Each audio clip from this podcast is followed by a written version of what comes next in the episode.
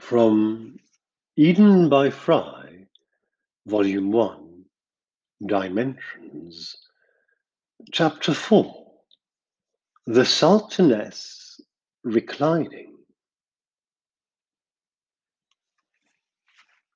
The Sultaness sleeps like a Matisse nude, a duvet draped over one leg only casually veiling the sanctity of her majestic vagina.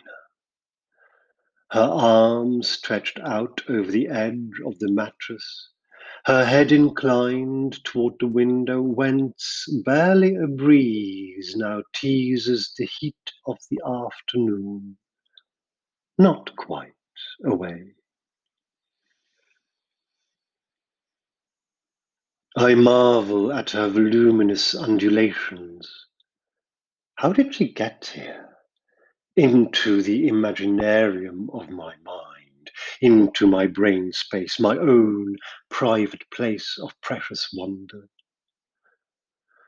My Bloody Mary arrives from the creature who reminds me of her as well as of me, and I confer upon myself the privilege of some measured doubt. I could be dreaming. I could be asleep still on the train to Kingston upon Thames and wake up any moment now, quite possibly with a hard on. I am not normally given to arousal by women, round shaped or angular, but hey, if this is a dream, then anything might happen, might it not?